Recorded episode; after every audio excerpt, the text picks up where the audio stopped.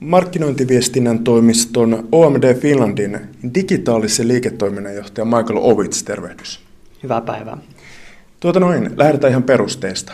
Miten sä selittäisit kohdennetun mainonnan käsitteen sille, että me se ymmärretään? No, jotta ymmärtää kohdentun mainonnan ja varsinkin digitaalisen mainonnan, niin täytyy ehkä mennä ajassa vähän taaksepäin.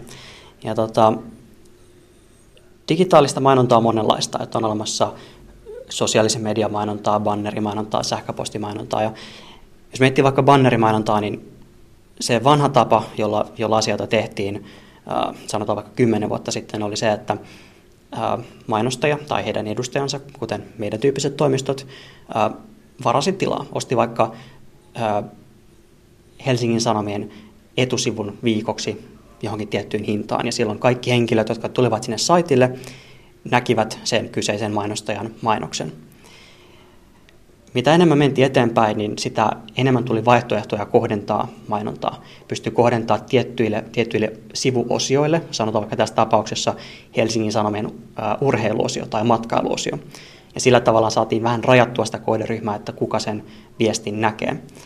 Mutta tota, tässä viimeisten vuosien aikana on tullut sitten entistä enemmän esimerkiksi ihmisten käyttäytymiseen perustuvaa kohdennusta, ihmisten historiadataan perustuvaa kohdennusta. Eli ihminen, joka on vaikka matkailusta kiinnostunut, hänelle voitaisiin näyttää tai kohdentaa mainontaa, vaikka hänen juuri sillä hetkellä olisikaan matkailuun liittyvässä sisällössä, vaan se, että me, me ollaan kerätty tavalla tai toisella tietoa, että tämä henkilö on tästä kiinnostunut, jolloin hänelle voista mainontaa kohdentaa erinäisin metodein. Et siitä, siitä pähkinänkorissa on kysymys. Eli kohdennettuja mainoksia voi nähdä somessa sisällä, mutta myös kaikkialla verkossa. Käytännössä kaikkialla verkossa. Eli äh, jos miettii vaikka videomainontaakin, niin äh, siinä on ihan samat kohdennusmekaniikat käytännössä käytössä. Eli äh, mainostaja voisi näyttää henkilölle videomainontaa sillä perusteella, että hän on vierailut viikon sisällä asiakkaan verkkokaupassa. Että, tota, ei tarvitse olla aina sidottu siihen niin paikkaan varsinaisesti, missä se mainos näkyy. Me tehtiin syksyllä Yle Oppimisen verkkosivuille juttu kohdennetusta mainonnasta ja haluttiin havainnollistaa sitä tavallaan, että kuinka tarkka se sihti on.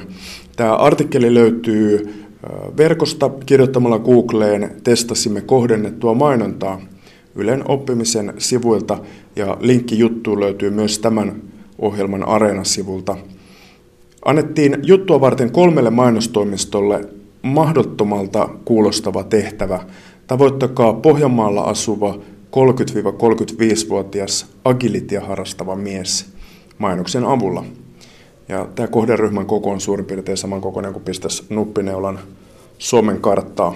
Kun te saitte tämän tehtävän, niin miten te lähditte sitä ratkomaan? Tämä ei ole ihan teidän normaali asiakastilaus, mutta miten te tätä meidän pyyntöä lähdette ratkoa? Tätä tehtävää lähdettiin ratkoa sillä, että ensiksi analysoitiin tämän kohderyhmän todellinen koko ja tässä kohtaa haastateltiin ihmisiä ja katsottiin erilaisia tietokantoja, yritettiin rakentaa siitä näkemystä, että mistä ylipäätään puhutaan. Sen jälkeen katsotaan, että mitä datalähteitä on käytettävissä, että esimerkiksi kun Facebookissa kohdentaa mainontaa, niin Facebook tietää käyttäjistään jonkin verran. Jotkut henkilöistä tiedetään heidän ikä, sukupuoli, heidän kaupungit, joissa he asuvat, mutta sen lisäksi paljon kiinnostuskohteita. Facebook tietää niitä muun muassa sen perusteella, että millaisista, millaisia sivuja he seuraavat, millaisia linkkejä he klikkailevat, mutta myös sitä, mitä he tekevät Facebookin ulkopuolella. Eli käytännössä, jos henkilö vierailee sivulla, jossa on Facebookin jakonappuloita, niin käytännössä Facebook pystyy yhdistämään sen sivuvierailijan hänen Facebook-profiilinsa. Eli ihminen, joka ei välttämättä vieraile Facebookissa, saattaa olla silti antaa dataa Facebookille hyvinkin paljon hänen käyttäytymisestään. Ja näiden perusteella voidaan rakentaa erilaisia kohdennuksia meidän ostojärjestelmissä, jolla sitten määritellään, että kenelle sitä mainontaa näytetään. Ja kun tarpeeksi nämä erilaiset kriteerit kohtaavat, niin siitä tulee tietynlainen porukka, jolle mainostaja tai toimisto pystyy sitten kohdentamaan mainontaa.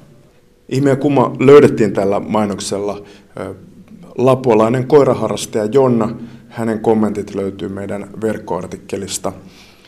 Puretaan vähän osiin noita eri välineitä. sosiaalisen median välineitä. Esimerkiksi Facebook. Minkälaisia suotimia ja työkaluja se tarjoaa mainostajille? Facebook itsessään tarjoaa erilaisia mainonnostotyökaluja. Tarjoavat myöskin niin sanottuja insight-työkaluja, joista pystyy katsomaan sitten erilaisia kohderyhmiä, heidän indeksejään verrattuna koko väestöön ja katsomaan sitten kaiken, kaikenlaista dataa. Sen lisäksi, että Facebook tarjoaa omaa dataa mainostajien kohdennuskäyttöön, niin mainostajat pystyvät myös segmentoimaan tai rakentamaan omia kohderyhmiään oman datansa kautta. Eli käytännössä verkkokaupatoimija pystyisi rakentamaan kohderyhmän, jotka ovat juuri ostaneet verkkokaupasta, jolloin tämä ryhmä voitaisiin poistaa mainonnan kohdennuksista, koska he ovat juuri ostaneet, eivätkä välttämättä ole ostamassa uudestaan. Eli mahdollisuuksia on todella paljon ja Facebook kyllä tarjoaa ää, omia työkaluja tähän, mutta sen lisäksi sen Facebookin tai tämän sosiaalisen median mainonnan ympärille on rakentunut valtava bisnes, jossa on paljon kolmannen osapuolen ää, yrityksiä ja järjestelmiä, jotka myöskin pystyvät sitten helpottamaan ää, erilaisia osa-alueita tässä, kuten tekemään dynaamista mainontaa tai ää, seuraamaan, mitä kilpailijat tekevät yhdellä näkymällä ja niin edelleen. Maallikko kysymys kaikki nämä niitä ovat, mutta tämä yksi sarjassa on, että poikkeako nämä sosiaalisen median ohjelmat toisistaan? Sanotaan, onko Instan logiikka eri kuin Facebookin ja niin edelleen? Pääpiirteet on hyvin samanlaiset, mutta jokaisella järjestelmällä on ehkä vähän oman tyyppistä dataa. Että esimerkiksi Facebookissa pystytään kohdentamaan erittäin tarkasti käyttäjien kiinnostusten mukaan, koska Facebookilla on niin paljon sitä kyseistä dataa. LinkedIn-mainonnassa taas voidaan kohdentaa vaikka ihmisten titteleiden tai osaamisen tai koulutustaustan perusteella, jota sitten LinkedIn tavallaan aggregoi oman järjestelmänsä. Twitterissä voidaan rakentaa profiilityyppejä sen mukaan, että he, keitä he seuraavat ja minkä tyyppisiä ihmisiä heidän verkostossaan on ja näin edelleen, mutta perusperiaatteet ovat hyvin samantyyppisiä.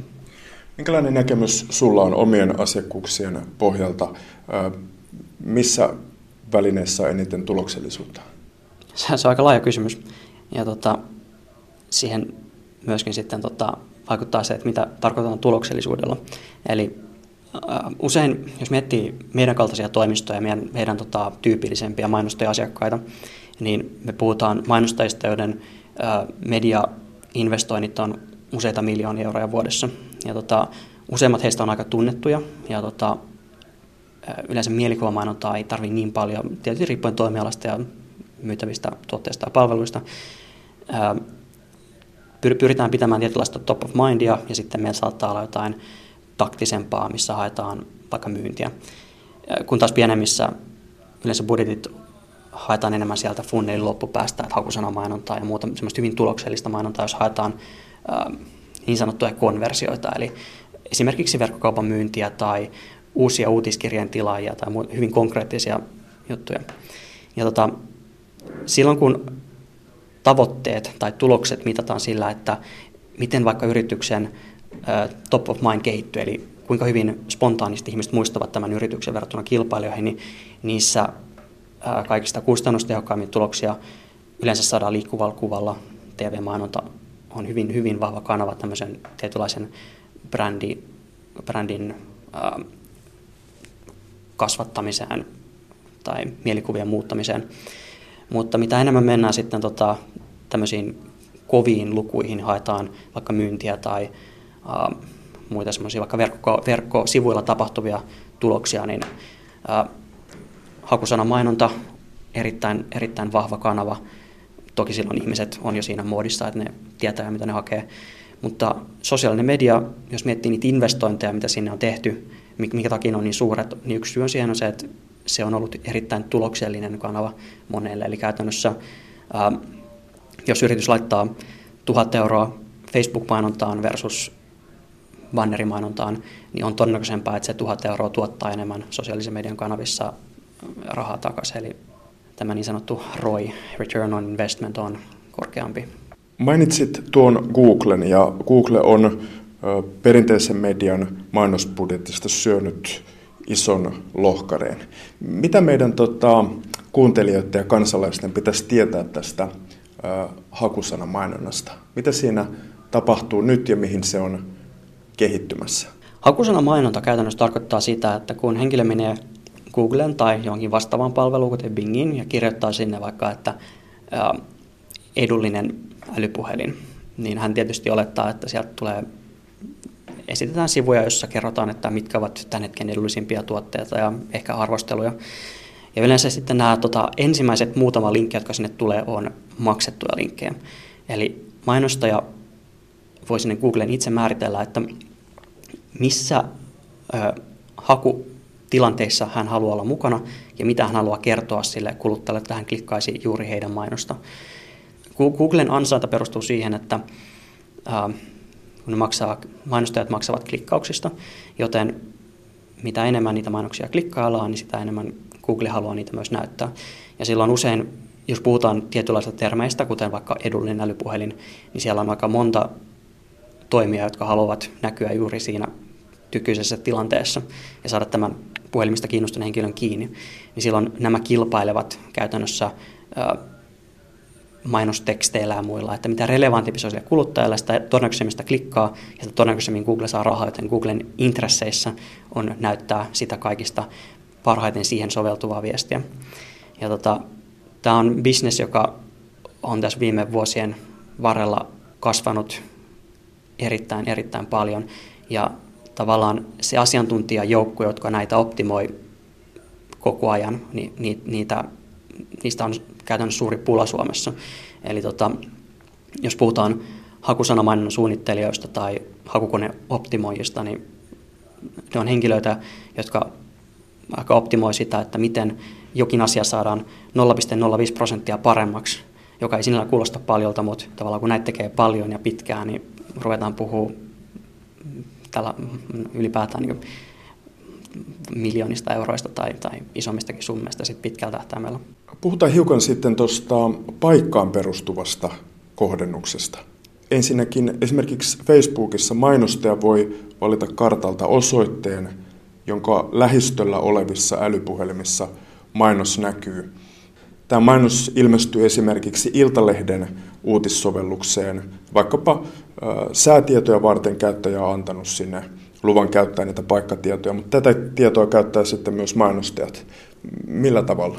Yksi tapa on ylipäätään vaikka IP-osoitteet ja sen mukaan voidaan tehdä kaupunkikohdennuksia.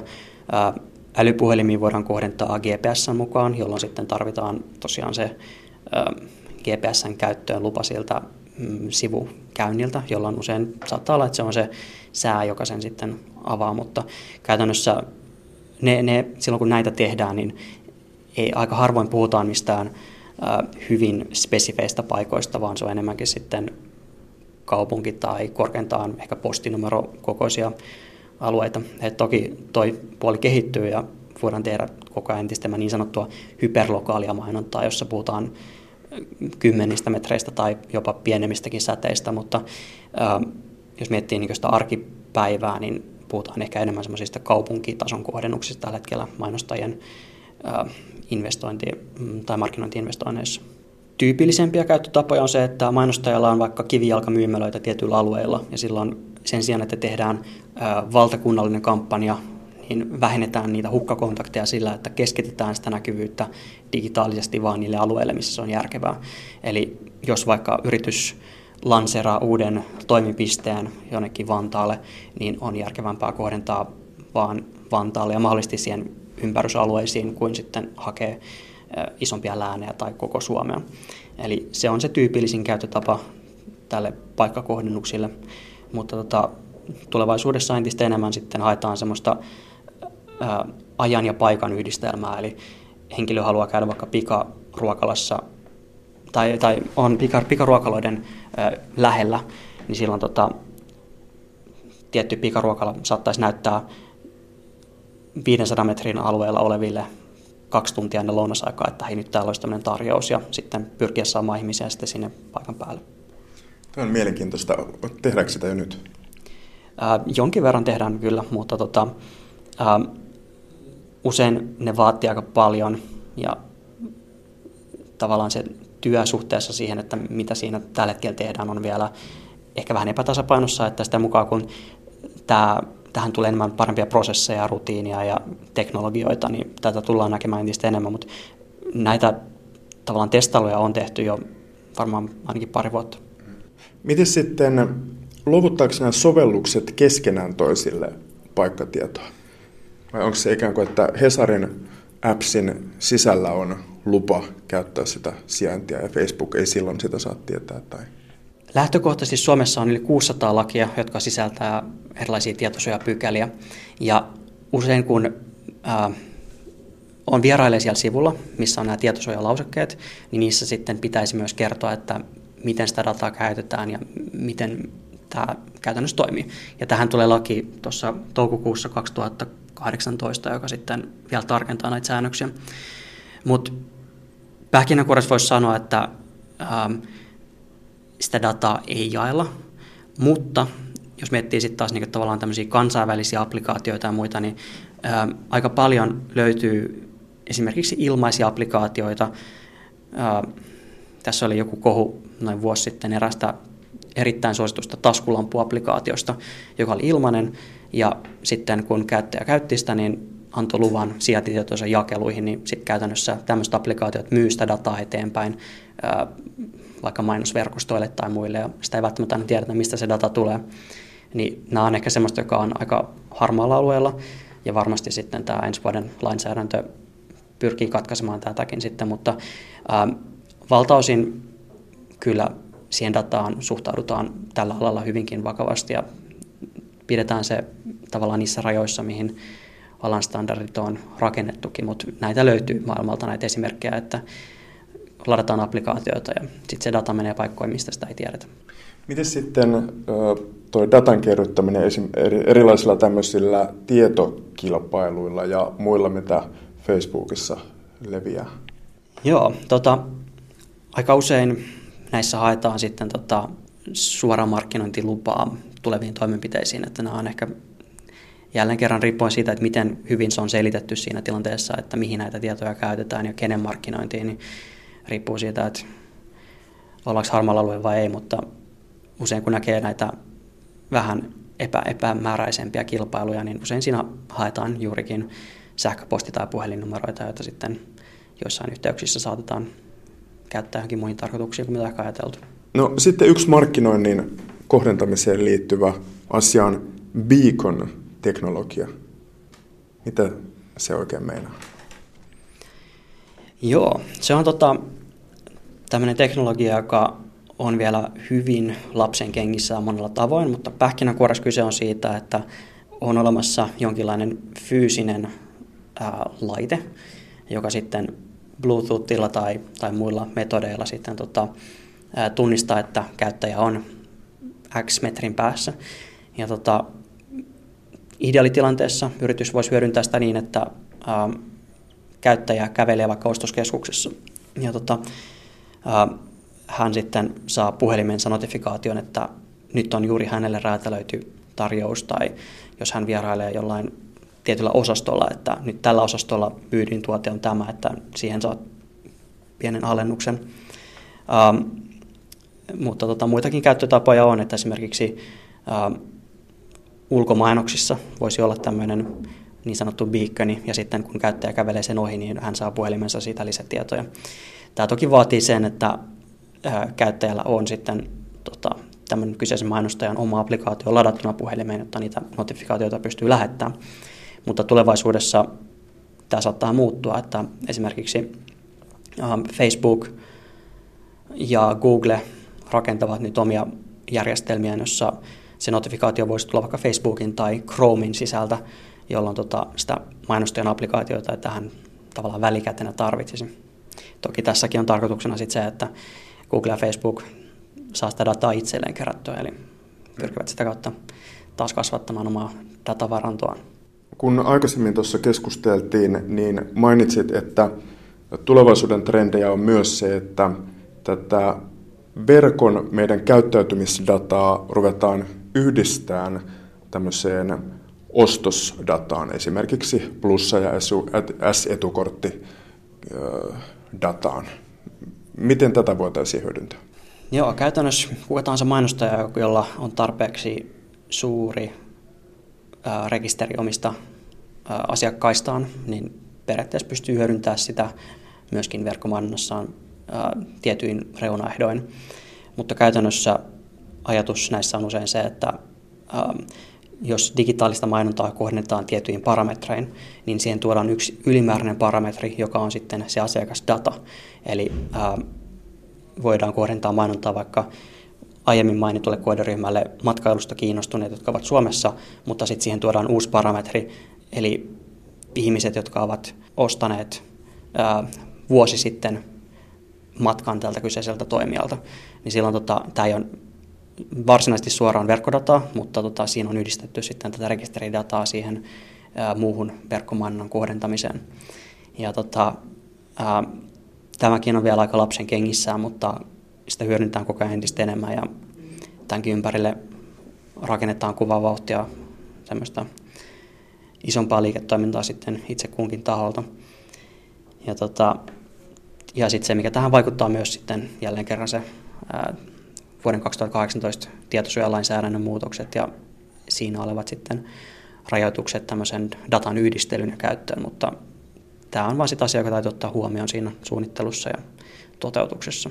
Eli yhdistellään siis asiakastietoja, esimerkiksi ostoskäyttäytymistä, äh, sitten tähän verkon mielipiteisiin ja käyttäytymisdataan. Mitä mahdollisuuksia toisaalta uhkia siinä yhdistelyssä voi olla? Lähtökohtaisesti tässä kaikessa siis on taustalla se, että ähm, tämä data anonymisoidaan.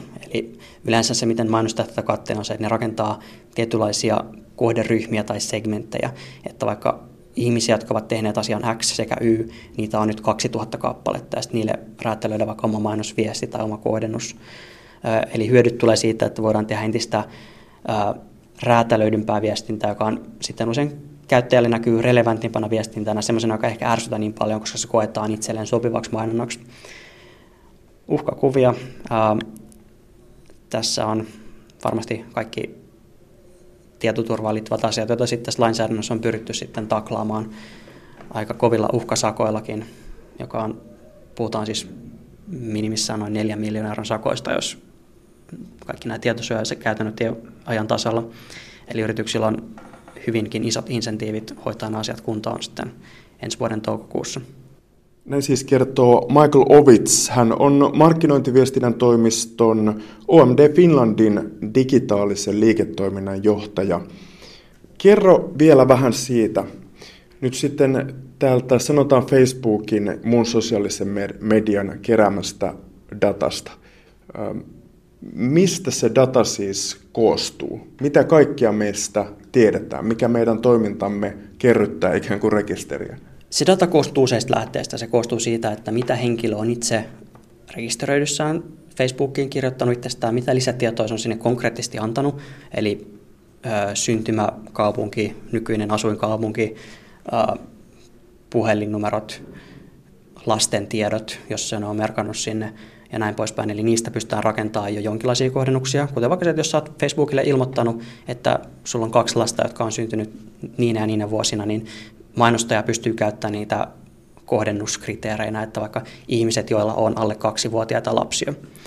Sen lisäksi sitten Facebook ottaa tai rakentaa tähän profiilin käyttäytymisdataa, juuri kuten, että mitä, millaisia sisältöjä klikkailet, mistä tykkäät, mitkä piilotat, ja niin edelleen. Plus sitten kaikki se käyttäytyminen, joka tapahtuu Facebookin ulkopuolella, johon Facebook pääsee käsiksi niiden erilaisten seurantojen kautta.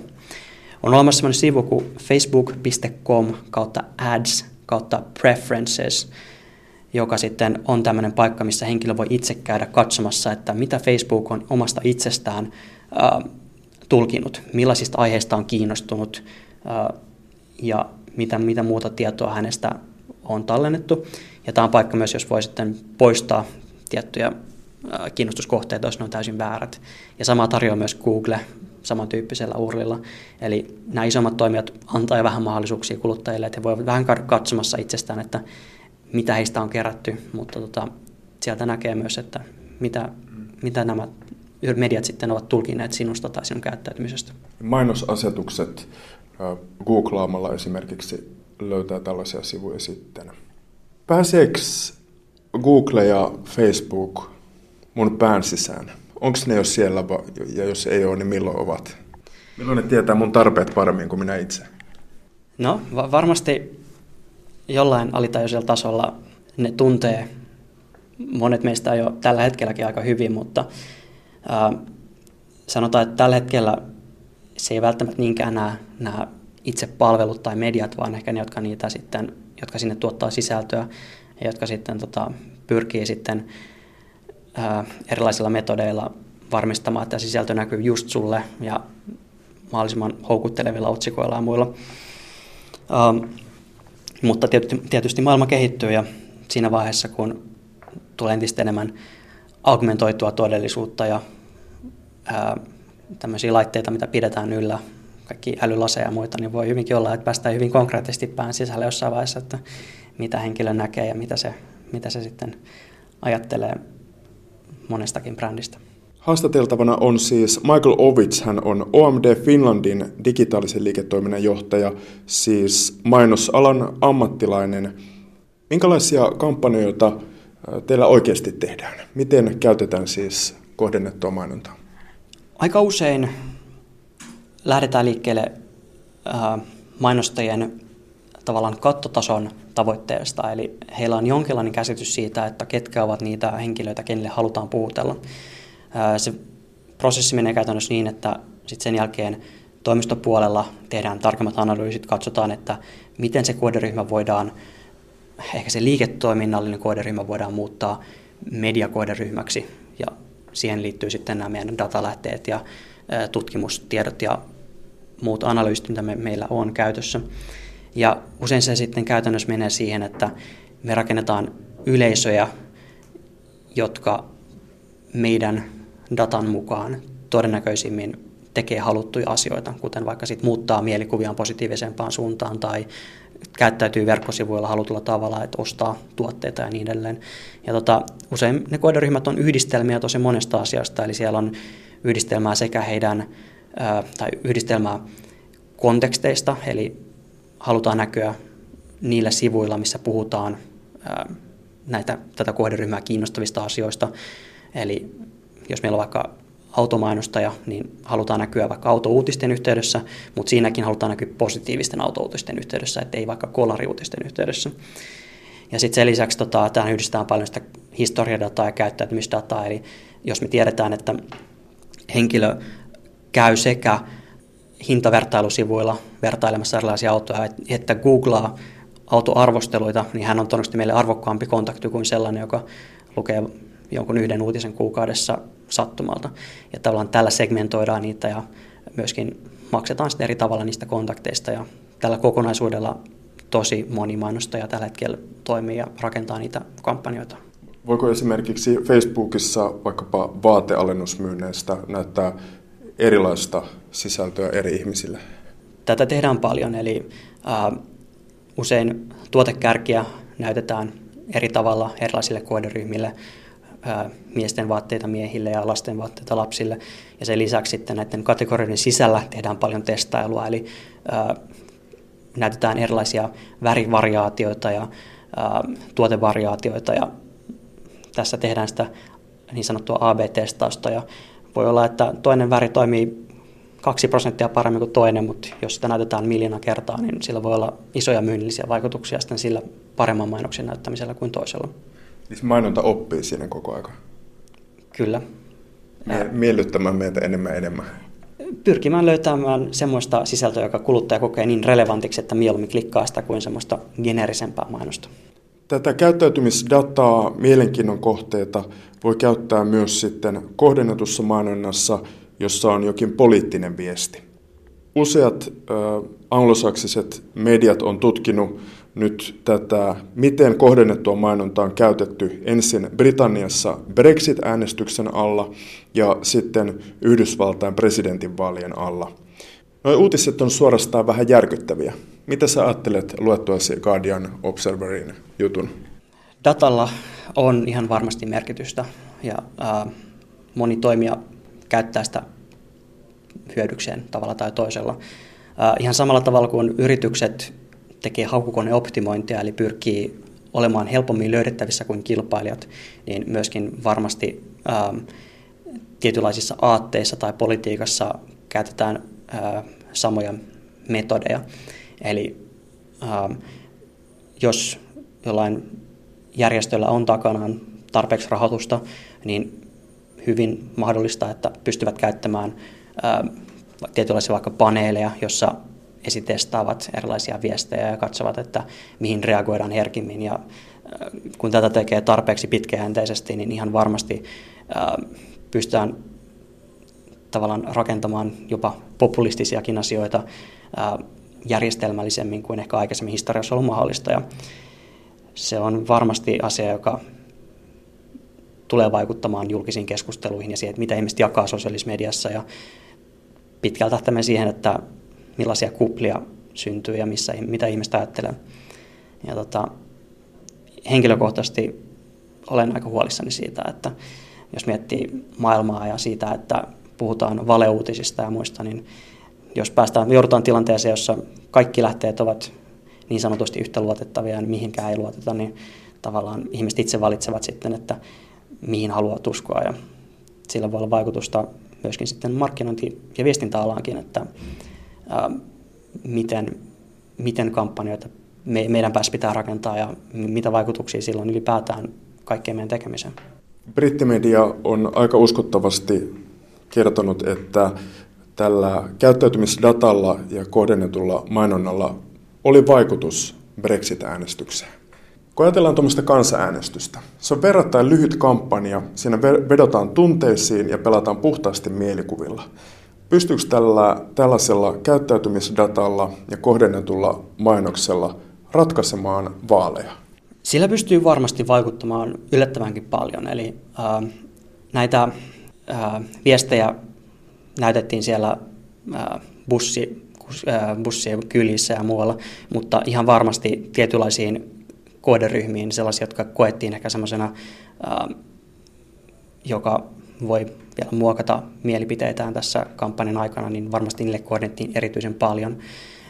Tämmöinen tulee varmasti vaan lisääntymään tulevaisuudessa, eli jokainen, jos puolue tai muu tekee omaa kohdennettua mainontaa, niin siihen tullaan tuomaan tulevaisuudessa enemmän sitä dataa, että ää, ei pelkästään demografioita, ikää, sukupuolta ja aluetta, vaan ylipäätään sitä, että mitkä ovat hänen mielipiteensä, miten hän suhtautuu tiettyihin asioihin. Ja tällä pyritään varmasti vaikuttamaan datan avulla entistä enemmän sitten monenkin asiaan, kuten vaikka sitten äänestystuloksiin. Pystytkö sä arvioimaan esimerkiksi Facebook-datan pohjalta suurin piirtein sen, mitä henkilö äänestää mitä mieltä hän vaikka Yhdysvalloissa olisi abortista tai jostain muusta kiistakysymyksestä? No, ähm, on olemassa tosi paljon tosiaan näitä kolmen osapuolen äh, Facebook-tutkimustyökaluja, jotka pystyy sitten äh, katsomaan ainakin jonkinlaisia kohderyhmiä tai yleisöjä ja rakentaa niistä mallinnuksia, että äh, tota, mitä, mitä dataa heistä on. Uh, ja Okay, yeah. Mä tarkoitan aika simppeliä asiaa, sitä, että koska onhan niin, että kyllähän mäkin pystyn jo muutamasta klikkauksesta katsoen, että okei, toi tykkäsi tuosta Satu Hassin päivityksestä ja sitten se tykkäsi tästä ja tuosta, niin kuin ihan maalikkokin näkee mm. ne jo. Saati sitten, jos on niin kuin koneet raksuttaa niin kuin mm. 24H. Um, Kuinka helposti ja kuinka paljon ikään kuin tämä meidän somekäyttäytyminen kertoo meistä poliittisesti? Mä sanoisin, että äh, varmasti paljon.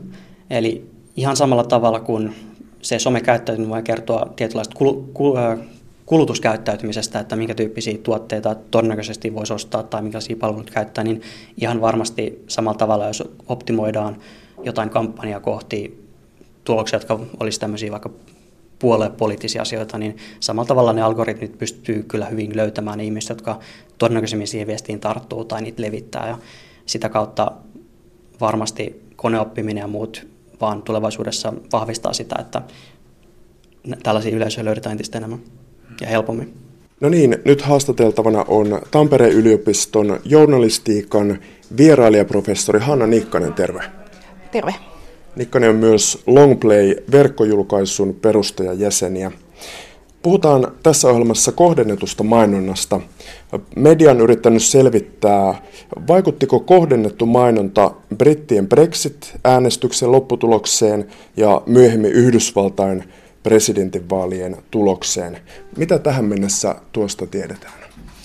No me tiedetään se, että esimerkiksi Brexit-äänestyksen alla Briteissä kohdennettua mainontaa, eikä, eikä pelkästään siis kampanjan itsensä mainontaa, vaan esimerkiksi erilaisten uutisten levittämistä kohdennetusti tietyille yleisöille. Brittien leave-puoli, eli Brexitia kannattava puoli käytti enemmän. Se me tiedetään. Se, että voidaanko me sanoa, että se vaikutti lopputulokseen, tai että joku tietty firma olisi ollut niin, kääntämässä tulosta. Sitä me mun mielestä ei voida sanoa, mutta se, että, että tämä on ollut näissä viime vuoden vaaleissa iso osa kampanjointia sekä Briteissä että Yhdysvalloissa. Ja se on ollut nimenomaan nämä niin kuin Brexit- ja, ja Trump-puoli, eli jotka on tavallaan tullut haastajina, jotka on käyttänyt sitä ak- hyvin paljon aktiivisemmin. Niin se me tiedetään. Uh, ja taas tavallaan tämä... Uh, tavallaan tämä niin kuin perinteisempi politiikka, joka Briteissä, jota Briteissä edusti Remain-puoli uh, Jenkeissä Clinton, niin se on pitäytynyt tavallaan no, perinteisemmissä kampanjointikeinoissa, eikä ole käyttänyt kohdennettua mainontaa, siis nimenomaan uutisten kohdentamista yleisölle yhtä, yhtä aktiivisesti. Se me tiedetään, mutta tosiaan kaikki muu on spekulaatiota. Miten näissä viime vuoden vaaleissa siis vaikutettiin ihmisiin kohdennetun mainonnan keinoin, toisaalta muun verkkosisällön keinoin? No kohdennetusmainonnassa mun mielestä hyvä esimerkki on se, että jos ajatellaan vaikkapa, että Donald Trumpin kampanja haluaa jonkun tietyn ryhmän jossain, jollain paikkakunnalla kääntyvän Clintonia vastaan. ei välttämättä edes kääntymään niin äänestämään Trumpia, mutta suhtautumaan kielteisemmin Clintonin ja ehkä jättämään äänestämättä niin sitten he on profiloineet esimerkiksi, että okei, paikkakunnalla on paljon haitilaistaustaisia ihmisiä, jotka perinteisesti äänestää demokraatteja, mutta ei ole välttämättä kuitenkaan kauhean intohimoisen poliittisesti aktiivisia.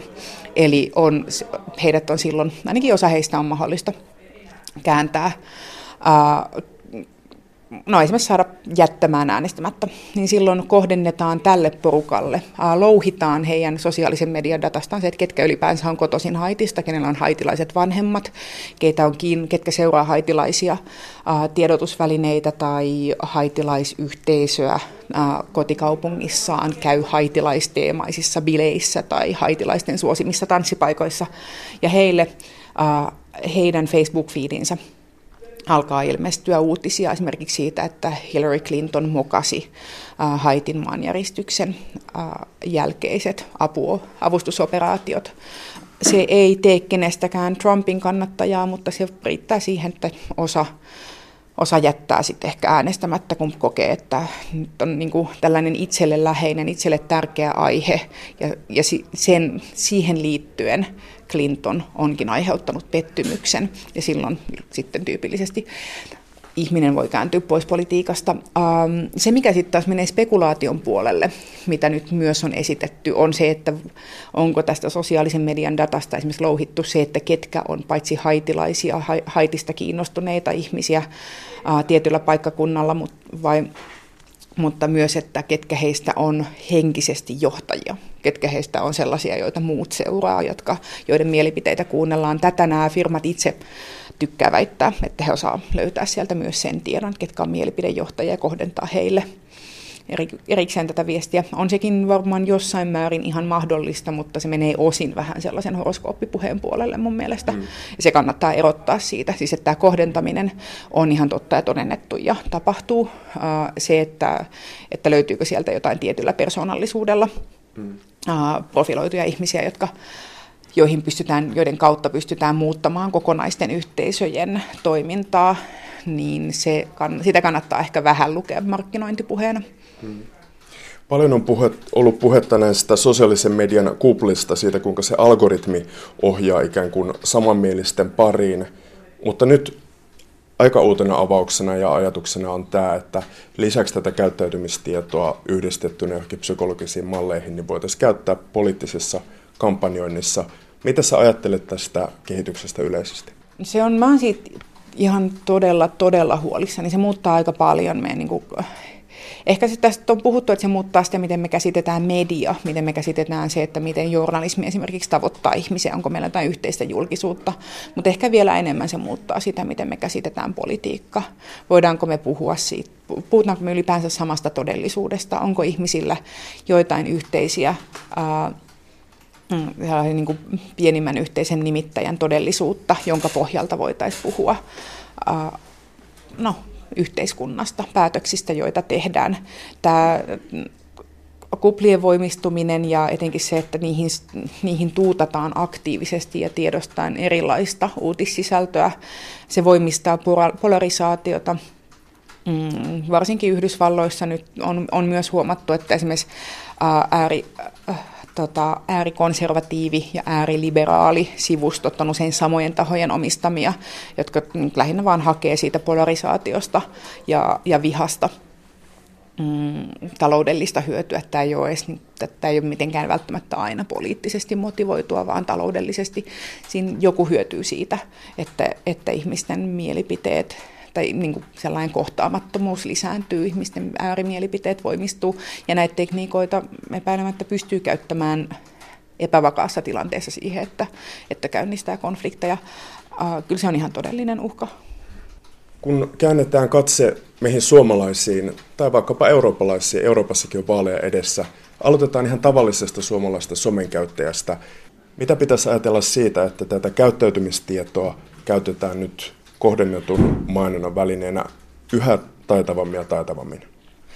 Mm, mun ehkä tämä on vähän uutta itsellenikin, mutta mun vastaus on tähän aika konservatiivinen, eli sellainen, että varsinkin vaalien lähestyessä kannattaa ihan tosi aktiivisesti luopua siitä, että käyttää sosiaalista mediaa ainoana uutisten lähteenä. Se on, niin kuin, mä tiedän, ymmärrän, että se on usein helpointa klikata otsikoita sikäli kun niitä itselle tarjoillaan, mutta paluu siihen, että, että ottaa sen lehden vanhan käyttöliittymän tai televisio-ohjelman tai radio-ohjelman vanhan käyttöliittymän ja kuuntelee koko uutisohjelman tai lukee koko lehden. Äh, se on, se on käytännössä ainoa tapa välttyä profiloinnilta. Silloin saa kaikki uutiset samanlaisena, kun ne on toimitettu myös naapurille. Sosiaalisen median kautta äh, jamppa ja jampan naapuri saa eri uutiset ja ja hetken päästä ne ei enää ymmärrä toisiaan. Vanhakantaisuus kunniaan. Mm, joo, kyllä se siis, mä oon yllättynyt, että mä sanon näin, koska en mä olisi muutama vuosi sitten sanonut vielä näin. Näin Hanna Nikkonen, Tampereen yliopiston journalistiikan viera- vierailija proffa ja haastattelu tehtiin täällä Longplayn toimituksessa.